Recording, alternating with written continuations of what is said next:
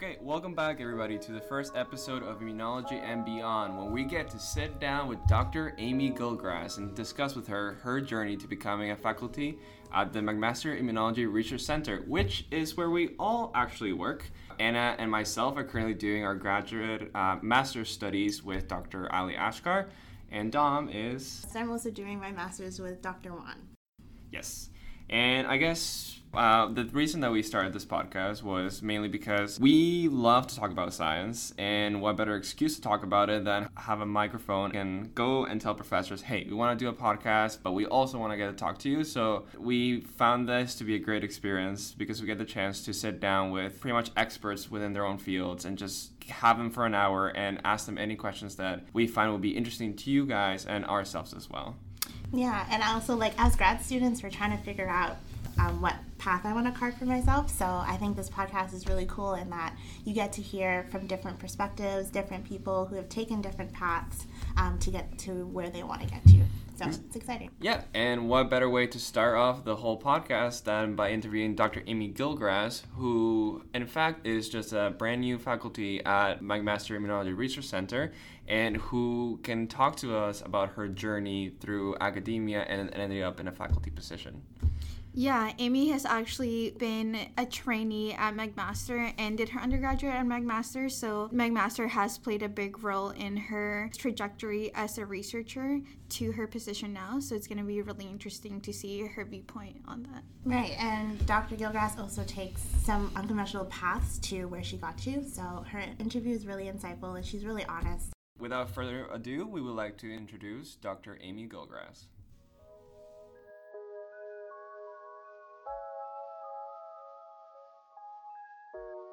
Thanks again for having us. First, we'd like to congratulate you on having your position as a researcher. Well, thank you. Yes. How long has it been? It's been a year, right? It's been almost yeah, just just slightly a couple days over a year at this point. Yes. Very exciting. Yeah, definitely. First year under my belt. So, having gotten here to becoming a researcher at Merck, right? Uh, you were a trainee here before. So I just wonder if you can speak a little more about like your trajectory here. Did you think you were gonna get here at some point? Was that your goal, or you just kind of like follow opportunities as they came? Okay, yeah, that's a, that's a really good question, and I think I am a good person to talk to about this because I think my career trajectory maybe has been a little non-traditional, possibly, mm-hmm. although maybe more traditional now. I think as we realize all the different things we can do so yeah, I, I did my undergrad here actually, right? Uh, and then I did my master's degree uh, actually in medical sciences yes. with uh, cancer, molecular biology, and genetics stream. Uh, I really loved this, but at the time, my professor moved to Montreal. Oh, so no. I was going to convert to my PhD. Like I was doing great. I loved my project. It was really interesting. It was cancer based, but then then he decided to move to Montreal, and I had just gotten married right? So I, I guess uh, you can see in, in my story that life and my desire to do great science have always competed with each other, and, yes. and I've had to make compromises here and there for different things. So, you know, I knew I wanted to do a PhD, uh, but I got married, and I actually decided at that time that it was time to uh, start my family. Mm-hmm. Uh, and but this was a difficulty because I'd seen so many graduate students go through, and I saw people having their babies during their PhD or having their, you know, and, and it was very difficult on them. So mm-hmm. I didn't really want to be doing my PhD while I had children. So yeah. I actually worked for several years as a re- uh, research assistant in a lab. I didn't want to leave science because I knew I was coming back to science. Mm-hmm. And actually, during this time, I actually affectionately call it my first PhD because really, like when I went to the lab, I told them like I want to do my PhD. Like you know, this I'm doing something in science, but I want to you know have time to have children and, and do these kind of things. So you know, I got a great supervisor who allowed me to you know I wrote papers, I went to conferences. It was you know I, I got lots of fantastic experience. You know, I supervised students and did all that kind of yeah, thing. And all you have that balance between like life and like also keep your work. Yes, and I had two children during that time. You know, had my uh, maternity leaves, etc. Uh, but then, as soon as my kids were old enough to go to daycare, I was back on the PhD track and looking for the next opportunity. And that's when I joined the Ashkar Lab actually to do my PhD. And this was really seminal for me because I had done a lot of immunology work and virology work as a research assistant. So I wanted to see something that could combine my cancer research and my immunology research. Yes which is what I did in Ali's lab. So I did cancer immunotherapy models yeah. for breast cancer. so I, I, did my PhD, uh, really loved it. Uh, you know, supervised lots of great students, and uh, again, uh, Ali was great because he really allowed me that freedom to, you know, explore all the different scientific concepts I was interested in as well. So I finished my PhD and did. Then I went to my postdoc, and for my postdoc, I kind of wanted something more translational. So I felt like I had a huge amount of basic research experience, which I had at this point, right? Like yes. I, my time as a research assistant and my PhD, and I had a master's in a different area. So I really mm-hmm. had a lot of uh, different areas of knowledge. Uh, so I wanted to see how this could be translated uh, into the human side. Mm-hmm. So uh, I went uh, to a pathologist up at the Juravinski Cancer Center and did a project looking at the immune system and how it relates to breast cancer, uh, again, in hu- human triple negative breast cancer samples you know so this was very interesting to me but at the same time it really made me discuss, realize that no i really liked the basic science yes. more than like translation is great uh, yes. uh, but it's it's just a different kind of idea right you're you're you're somewhat limited in what you can get when you're working with him, human specimens, right? Mm-hmm. Whereas I felt like I could answer more questions in the basic research. Yeah, you you have you can get into the itty gritty of the pathways and kind of how mm-hmm. everything works. It's kind of like you know something happens and there's an end result, but you kind of are more interested in what happens in between that, right? You got it. Yeah, you couldn't like it was almost impossible to ask those questions, yes. right? From from uh, human samples. So yeah, I, I definitely uh, knew that I wanted to come back to basic research. So at this time. I was actually looking, started looking for PI positions. So I did get uh, several interviews at several different places. But as my postdoc was coming to an end, I hadn't, you know, I, I was never the first person at these interviews. So I decided, you know, to look for other options, and this is when I actually got an industry position mm-hmm. in their R and D uh, section. And, you know, I think people who knew me were a little surprised because they knew I've always wanted to go into academia. Yeah. But you will find, you know, like as I described, I already have a family, we're all based here. I, I couldn't move far around the, the world.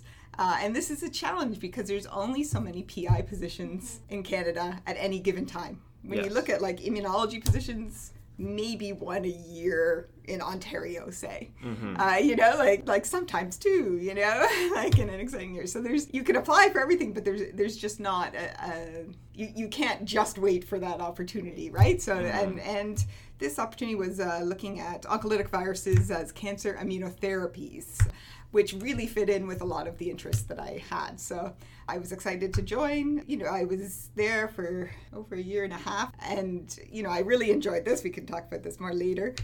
But then when this position was advertised for McMaster, I knew uh, it, it, was in infectious disease and immunology, which is actually what I did as a research assistant, and I continued on the virology and the immunology all throughout my various projects so I, but I knew that I, I wanted to apply for this and was really, really excited to, to get it. So that's kind of been my career in a nutshell. Mm-hmm. Um, and yeah, I, I, think slightly different than some, but uh, you know, I think that is one of my messages is if you want something enough, you you can, you know, you have to follow the opportunities, but yes. you can also, you know, keep going for for what your dream was, you know. And I will say, right, when I was in second year university, uh, maybe third year was when I decided I wanted to be a PI. So it's really exciting after all this time to look actually back on that and see how far you've come since yes, then, right? For sure, for sure. And I yeah. think something interesting about your trajectory is as women in science, you have this option of when do you have kids, right? When do you put aside like your ambitions to start a family? Yeah, it is. It, I'm very uh, supportive of women in science for sure. Uh, it's it's uh, one of my aims is to support that because I do realize how difficult mm-hmm. it can be to you know do everything you want to do, mm-hmm. right? And uh, it's it's definitely not an easy career path to go down in science, right? There is no good time to that, yeah. to take that break to do that, and uh, so yeah, that's that's it's something I hope people learn from my story too, is that you you can do all of these things if if you have that desire to. Mm-hmm. What we want to hear a little bit about is just what you're working on right now. Um, we know that you're working uh, in studying HIV and TB co-infection. Yes. Uh, I think it's in humanized mice. Yes. Yes. Yes, exactly. Yeah. So as I mentioned, right, the, the position here was in infectious disease and looking at immunology and infectious disease. This is an area that McMaster has a lot of expertise in, right? We have uh, some really great HIV researchers, a great TB researcher in Chara Kaushik and Zozing. And, and putting the two together might be a new thing for a lot of people, actually. Mm-hmm. But it's, it's really amazing that it is a new thing when you look at the global scope of this issue, right? So, so we know uh, HIV, right? There's almost 40 million people infected with HIV. TB, the numbers are even more uh, staggering, right? One third, one quarter to one third of the world's population actually has latent TB, TB, yeah. right? And there's more than 10 million activated cases of TB a year, uh, with over 1.5 million deaths. Okay, uh, and if you look at the incidence of HIV and TB, they unfortunately coincide, coincide geographically Yeah. right? And the majority of these uh, uh, infections occur in Africa. Okay, uh, so what happens is that HIV. Uh, so if you have HIV, you're actually like 19 to 20 times more likely to develop active TB Yeah. Right? And and the problem is that these two, well, this virus and this bacteria, both target the immune system. Okay, so that's that's uh, especially where my interest lies because it's really you know that the interactions between the two are, are extremely complex. We don't really understand how one affects the other, but we know they make both worse. So if you have uh, co-infection, the HIV uh, proceeds more rapidly. The TB goes to active infection uh, much more rapidly. You know, and there, there's a lot of these co-associations that people are struggling to understand really. So that there comes the humanized mouse model right? So hiv doesn't infect normal mice it only infects human cells. So i'm going to make a model of humanized mice uh, that actually also expresses uh, human hlas uh, and then we engraft these mice with matching cord uh, blood stem cells and uh, this allows the development of great, well, a, a very good engraftment of the human immune cell. Great to me, but it, uh, they're not Yeah. they're not human, but uh, they develop great T cell responses. They can even get uh, B cell isotype switching, so we get antibody production Oh, in this kind of updated humanized mouse model. Uh, this will be a really great, you know, methodology to look at these HIV TB co-infections. So we've seen previously that this that humanized mouse models work very well for HIV infection and show this the, uh, the typical CD4 T cell infection and Yeah. downregulation. There's also been studies looking at uh, that TB can work in humanized mouse models as well. So there's only been one group that's actually done TB HIV co-infections before. Uh, so there's one published paper. So and it's in the the U.S. and I hope to be the, the second group uh, and the only one in Canada Yes. who can develop this model. So the kind of things we want to look at with this, right, is those immune interactions. So how how does one affect the others? And looking at immune readouts, right, what happens to the CD4 T cells that are specific to When they're infected with HIV? It sounds super complicated. yeah, But very, very, very interesting. definitely. So developing, because I guess you said that there's only been one paper published uh, Yeah. on the co-infection humanized mice. Humanized I'm mice, guessing yeah. developing this whole pipeline here at the university has been like it's been very interesting and i'm guessing you've learned quite a bit uh, especially like getting the level three access and Yes, developing the yeah. model and is that something that that's been very easy or how, is there something that certainly it takes a lot more time than you might expect, right? Yeah. And I realized also that as a graduate student and even as a postdoc, you're you're very insulated from that part of it, right? Yes. Like you really just you know you do your work and you you know you don't think about the fact that someone had to apply like four months earlier to get approval to do this, and then we had to you know go through PHEC and the B uh, you know put on your BUP and then get your you know students trained in this area and. Uh, yeah, I would say that's that's the biggest challenge to starting up a new lab, especially in these areas where you do need a lot of approvals. It, it just takes a, lot of time and a, a lot of effort, right, to, uh, to just get into level three, right? I think most people it takes at least six months to get Oh, wow, that from long, huh? start to end to actually doing work within there. So yeah, that that has been a challenge, uh, you know, to, to get that all started, especially for a project like this. It's just making the humanized mice uh, is a difficult method to do, right? Like not everyone can do this part, and then you know getting people ready to do HIV work Yes. and getting people ready to do t- TB work is is the next kind of big challenge. And like right now, we're at the part where we have our mouse model set up and we're starting to humanize mice. Like, That's awesome. So we're uh, we're getting there, Yes. um, and you know, and then we're training in the HIV. I've done all the training for the level three and all that too, so I'm ready to go. But now I have to get my team ready to go too. As an UPI, you have to delve into the both sides of just doing the research at the bench, but then also like handling all that paperwork and like doing those together at the same time. I imagine like must Yes. be Well, and then you add in the grants. right. So, uh, you know, I'm sure everyone knows the funding situation. Yeah. Just about everywhere, not just Canada, i- is quite difficult right now. So you have to apply to lots of grants, you know, in the hope that you get a, a couple. Uh, that that also, you know, is probably one of the challenges. Is the thought that you have to keep working at this. And you're right. Like as a new PI, right? I'm the one who knows how to do everything. So I, I have to also be doing Yes. That as well as the administrative side. Yeah. Yeah. So yeah, there's a lot of different parts to it. I guess like yeah, the administrative side is like completely uh, new, especially like person to like when you're in graduate school, you're just focusing on the research, and now you have to apply for grants and everything. What are some things that you found that were helpful that you can appl- that you still take today and apply during your current position, besides just the skills? And what are things that you feel that you were not as prepared for? So what I look back and, and think really has prepared me for this is that you know I had PIs who let me plan and figure out my experiments fully myself. Yes. You know, like they, they were always there to talk. They al- you know they were always supportive, uh, but I would would do that whole part myself. Mm-hmm. And I think as a you know as a PI now setting up my lab, like Yeah. I'm so glad I have that background, right? You know, one of the things that I would say to students is learn as many techniques as you can Yeah. and as many areas as you can because this will help you long term and, and i find that's for sure true because you know i write a grant on this area and then i have to write a grant on this area you know in the next month right? And, and having that background and that knowledge of how to plan the experiments is is useful. Now in terms of things they don't really prepare you they don't really like i don't think graduate school really prepares you for you know the, well it's not a business it really is a business like i have to do budgets all the oh, time yeah. and sale like i have to meet with salespeople and figure out contracts to get So it's deals like a small business almost, right? it really is Yeah. right and and i think we don't really focus on in graduate training at all really you know i know students are busy right? It's hard to, to get everything in there.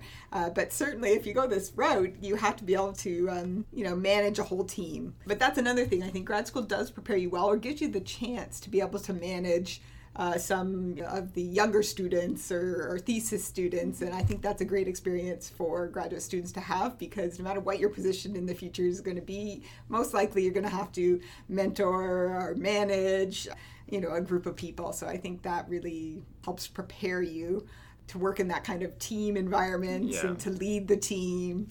So I, I think graduate school did prepare me quite well for that. Like I felt I was always working in a team. Yeah. I always maybe because I had such great labs too that really worked together and, and could you know accomplish a lot with that right and you could be part of all different things and uh, so I, I think that really does does help prepare you for being a PI perhaps yeah.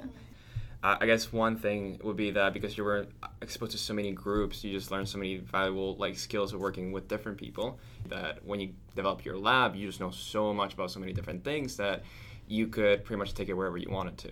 yes that is definitely that definitely true. And like i know a lot of people might get through graduate school and everything right only being in one but hopefully then postdoc or you usually have one or two postdocs right so that could uh, expose you to different environments. But i do think it's very useful to have exposure to multiple lab environments. You know like in each one you see something you really like something that wouldn't work for you. And i think it does help craft you into knowing how you want to do things Yeah. in your own lab. So yeah exposure to many different areas i think is a super useful thing to do so even if you're in your same lab that whole time hopefully you can collaborate closely with some other labs mm-hmm. and i know you guys get to you know you get to know a lot of other students too right so you do hear kind of what works in their lab and what doesn't work in their lab through that too so that's that's good exposure as well And I guess that also helps with networking for the future, right? Getting th- those For sure. connections. it is super important, right? And you know, I, I think getting that group of people who think you're a good scientist Yes. and respect your science and, you know, like having that as your group is super helpful, right? Like, of course, when I was applying for here, a lot of people already knew me or knew of me or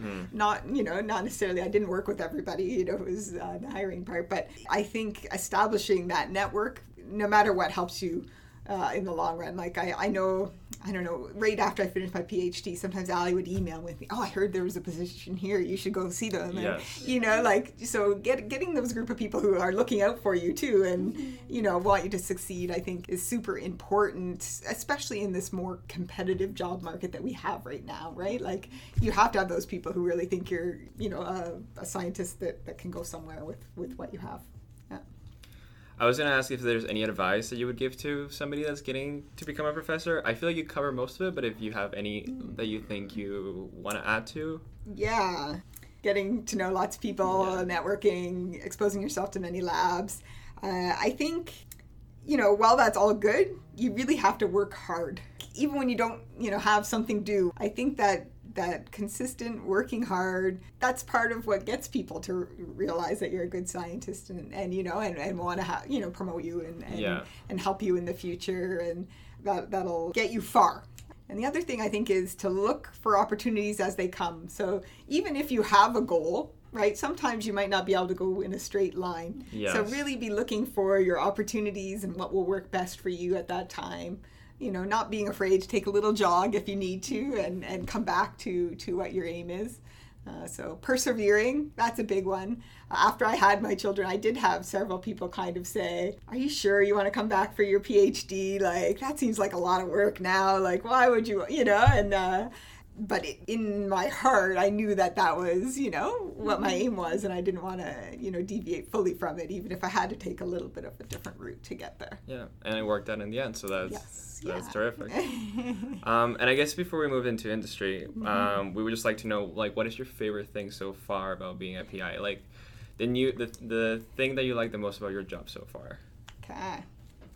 Okay, so one of the I think one of the things I like the most is really being able to direct your own research completely. Yes. In academia, uh, you can identify something you know that is a lack of knowledge in this area, something we need to, and you can pursue it. Right? You can write a grant on it. You can, can try and uh, try and get that question answered. And uh, I, I feel like you know that's not something you get to do in a lot of jobs right you get to like identify where you want to go and make it happen Yeah. uh, there's not too many jobs like that but the other thing i really love about my job is you do something different every day and you never get bored Well, that's awesome. uh, yeah, I like. There's no boredom in being a PI. If you're bored in being a PI, I don't know.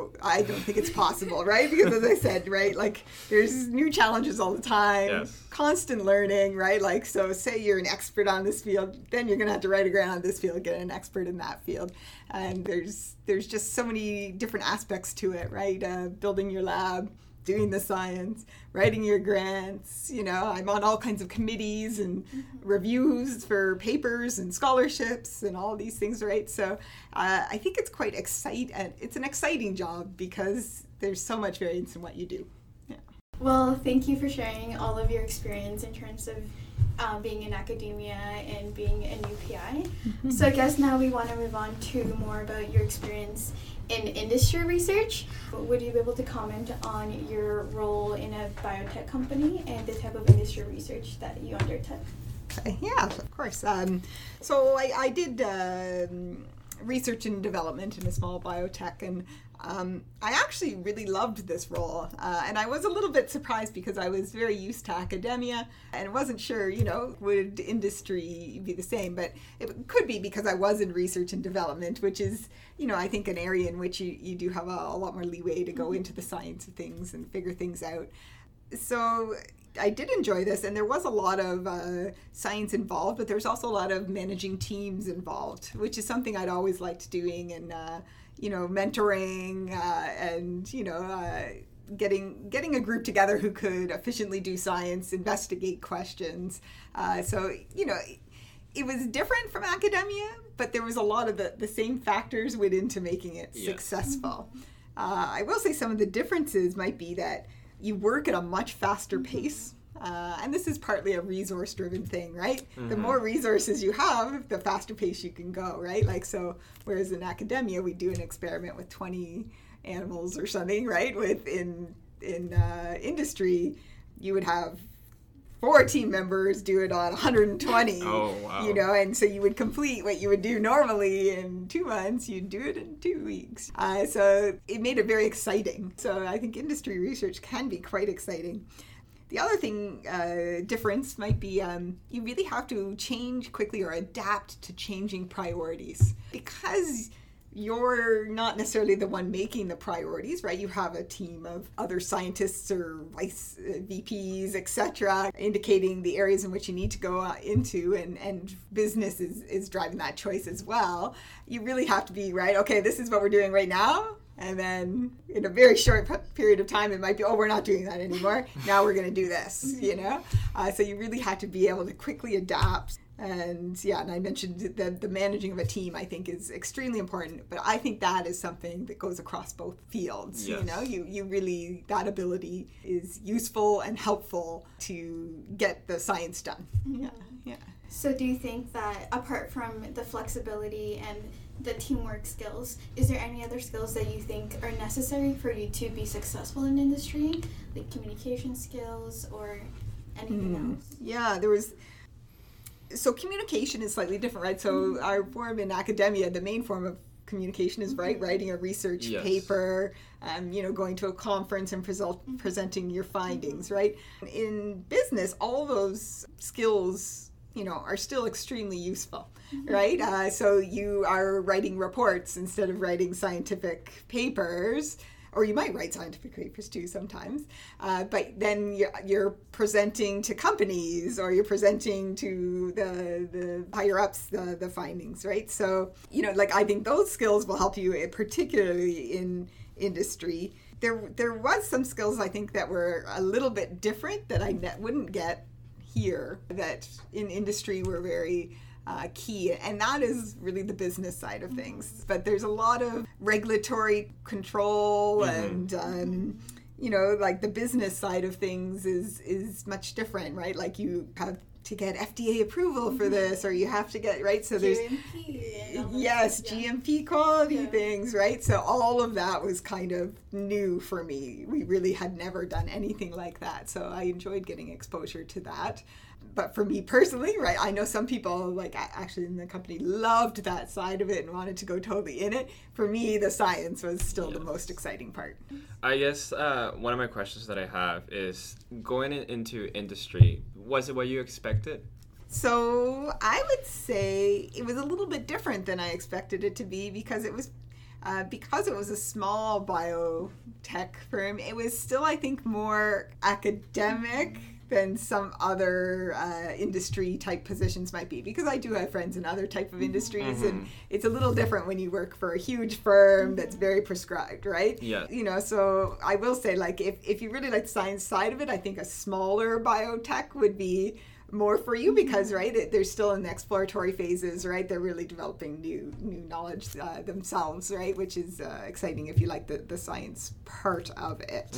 Yeah You had the experience in the biotech in the biotech world and going into industry. I was wondering, um, kind of seeing because you were a scientist, right? So you kind of got to see some of the hiring that happened, like around you, and then also in positions uh, such as research. Uh, what are the other positions? Oh yeah, the, yeah. So what can you be in a company? So so generally, you can get positions at any different level of education. You know, we had people with undergraduate degree. They would be usually like more of a technical kind of help. You teach them something, and you know they would do it more repetitively, right? But uh, then you might have somebody with more practical experience, Yes. right? And in industry, they really value that. Maybe you don't have a master's degree, but you worked for five years in this area and are really great at it, and they'll hire you at a higher position for that, right? So you can be a postdoc in, especially in uh, some of the, you know, more uh, small firms like ours was. Uh, you can be a research associate, research assistant. So usually, research assistant might have a master's research associates you usually have phds and might be you know hoping to move into scientist positions. Then you have scientists which are you know you often go from scientist one two three. Usually those have phds you know, and then there's the the vice president of research or the president of research and development, and and in those positions, it would be either you might have been a PI for several years and developed this technology. Um, often you've worked for other you know biotechs and made your way up through that scientist to, VP to that, and then there's a whole nother group of, of the business side of things. So I would say right you know a small portion of your company is on the science side the other side expands even more rapidly uh, because you need all the people to support this. Yes. So you have The a whole research, regulatory de- uh, department, a whole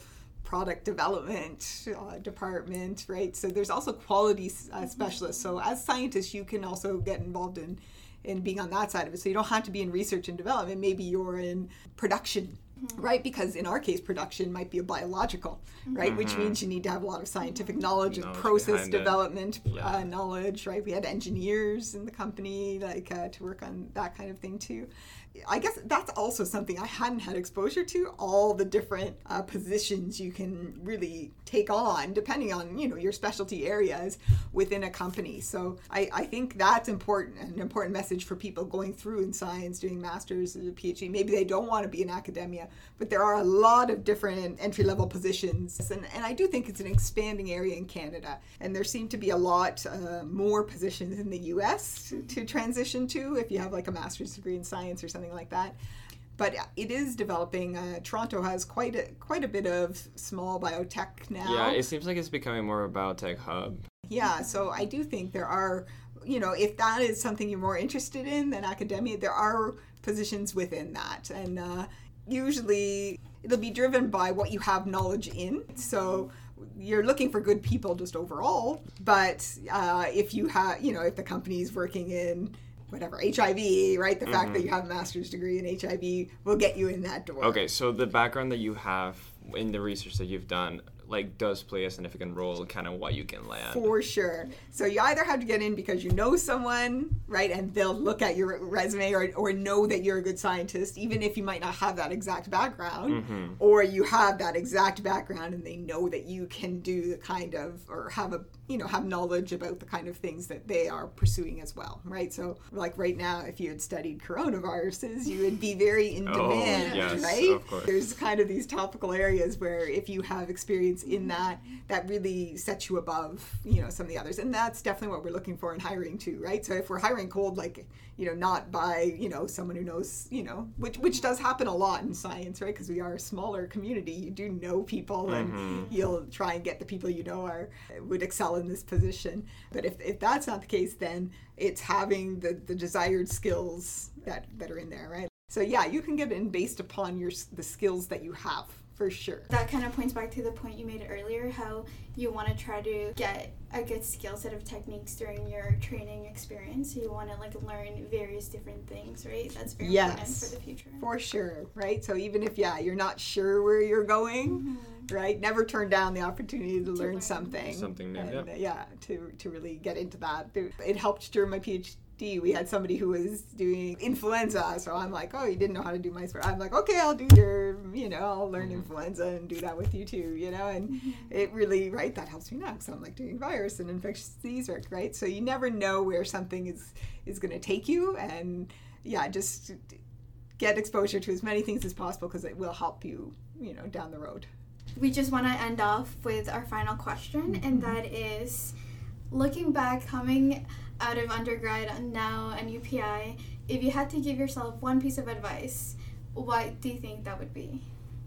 I guess to, to to trust in your in your efforts and your hard work and know you can get there, right? Like that's you know, if you want to have that long career, you really have to put in the time, put in the effort, and yeah, I guess I would tell myself, yeah, keep going, because yeah. sometimes right, like after you have two kids and you're you know it, it can be oh i just you know i cannot but like for me to get to where i wanted to be and, and to be happy in what i'm doing and you know i, I really had to persevere and, and trust that, that i could get there hmm That's kind of, I always tell myself, like, love the process. Yes. So love everything you're doing, not just your end goal, because then Got you'll be happy once you get yeah there. i've actually never worked in a job that i did not enjoy Mhm. you know and and it makes it easy to to work hard and you know, do your best because you're actually enjoying it. And uh, I think I, I know I tell my kids that all the time. I'm like, well, you got to figure out what you like to do. Yes. Because if you like to do it, then yeah, everything's good, right? Like it might take you longer to get there, might not. But if you're doing what you like to do, then It's hard to go wrong with that. it's hard to go wrong with that. Yes. Yes. Yeah. Right. Like, and it wasn't that I really actually enjoyed the industry, and I probably could could be happy there still. And right, but now I'm in academia, and I'm enjoying that. So, I think yeah, you have to take your opportunities and and yeah, live in them. Okay, well, thank you very much for Yeah. everything. Thank you, Amy. That's been Okay, no wonderful. problem. Thanks for having me.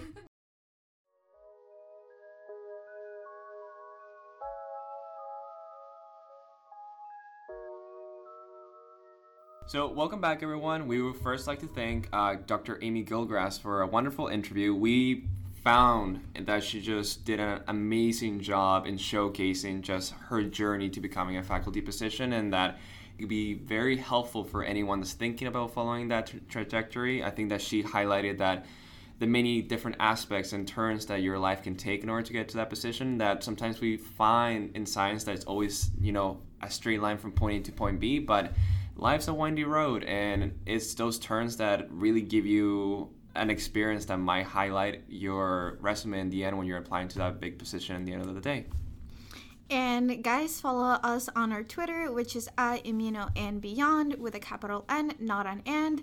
Uh, please leave us some comments and reviews, as well as if you guys have any ideas for future guests. Also, you guys can follow the McMaster Immunology Research Center Twitter account, which is at Mac Immunology, as we will also be sharing some information through there. and this was your weekly dose of immunology